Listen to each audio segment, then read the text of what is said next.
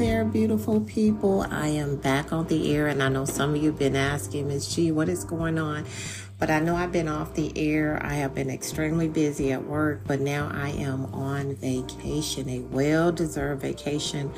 But um, I wanted to continue the seven series on how to be used by God. So I covered the mind the eyes, the ears, and the voice. So today I want to talk about the hands. So I will be taking us to the book of Matthews. And uh, remember, the series is on how to be used by God. And I'm going to be talking about the hands. So we are in the book of Matthews, chapter 9, 30, and verse 37. Then said he unto his disciples, The harvest truly is plenteous, but the laborers are few. So I'm going to take us to the broken down version, and I like to read this, and I think this is good to know. Jesus needs workers who know how to deal with people's problems. We can comfort others and show them the way to live because we have been helped with our problems by God and His laborers. Jesus looked at the crowds following him and referred to them as a field of ripe for harvest. Many people are ready to give their lives to Christ if someone will show them how. Jesus commands us to pray that people will respond to his need for laborers. Often, when we pray for something, God answers our prayers by using us. Be prepared for God to use you to show another person the way to Him.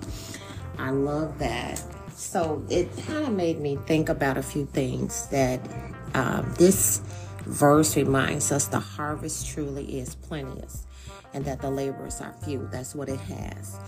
And um, one of the things that I'm looking at is that people who are willing to be used by God to serve others is what God is looking for. When you read that scripture, you know, when we are willing to use our hands to assist in God's work, even if it's only your you know our job to pay tithes or to just be there for someone when they just need someone to sit with them, with them when they're feeling a certain way you know. Um, our hands and the work that we do um, matters. It does. And i'm gonna i wrote down something that it's this old saying that i heard many hands make light work so lend a hand. You know, the more people that get out and help, the better it is um, for those in need. You know, God is looking for us, you know, to do the work. So, in, in order for us to be used by God through our hands, we should be willing to do something. And I'm just going to give you guys some examples.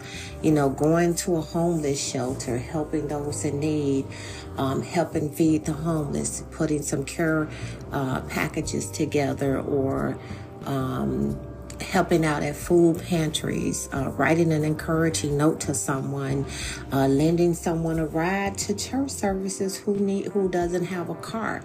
Uh, uh, what about helping someone who's um, ill at home and they have a prescription to pick up and instead of them going out to try to get it why don't you go get it for them and just hey drop it off for them or do a little grocery shopping for an elderly person that can't really get around good. You know, these are just some examples.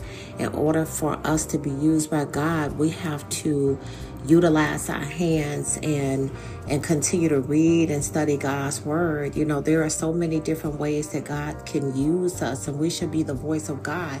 And one way of doing that is being physical by using our hands to help others, you know. So this is um my uh, partake on how to be used by God, uh, utilizing your hands. But there are so many different ways we can help people. You guys just don't know. So tomorrow I am I'm, I will be on the air and I'm going to cover um, the hands. I mean, I'm sorry, the feet, and then I'm going to save uh, my favorite one, which is the heart So um, until we meet again, God bless you guys and your families. And I'm going to try to get on a little bit more now that I got some breathing room because I had so much stuff I had to do. And, and I don't know if you guys know it, I have the largest office in the state of Illinois. And I am the only administrator with this many people. I have over 200 and some staff. So I had a lot of different things going on, TN people in positions, interviewing for jobs um, you know, for a position, sitting in on those interviews, and um, so I had a lot. But I have not forgotten about you all, and I will never forget to stop praying. So when you guys don't hear me, pray for me. Pray for you for yourself. Pray for families. Pray for others. And the more prayer warriors out there, the better it is for society and in our lives. But Miss G is fine. I will be back on the air tomorrow because I am on vacation and I am relaxing. And uh, but anyway, I love you guys, and as always, please start your day with prayer. And there is nothing wrong with praying throughout the day, and definitely end your day with prayer. And always keep God at the forefront of your life, no matter what is going on. If you keep your mind and your heart on Him, there is nothing you can do, cannot do, because He is going to make sure that you're fine. Okay.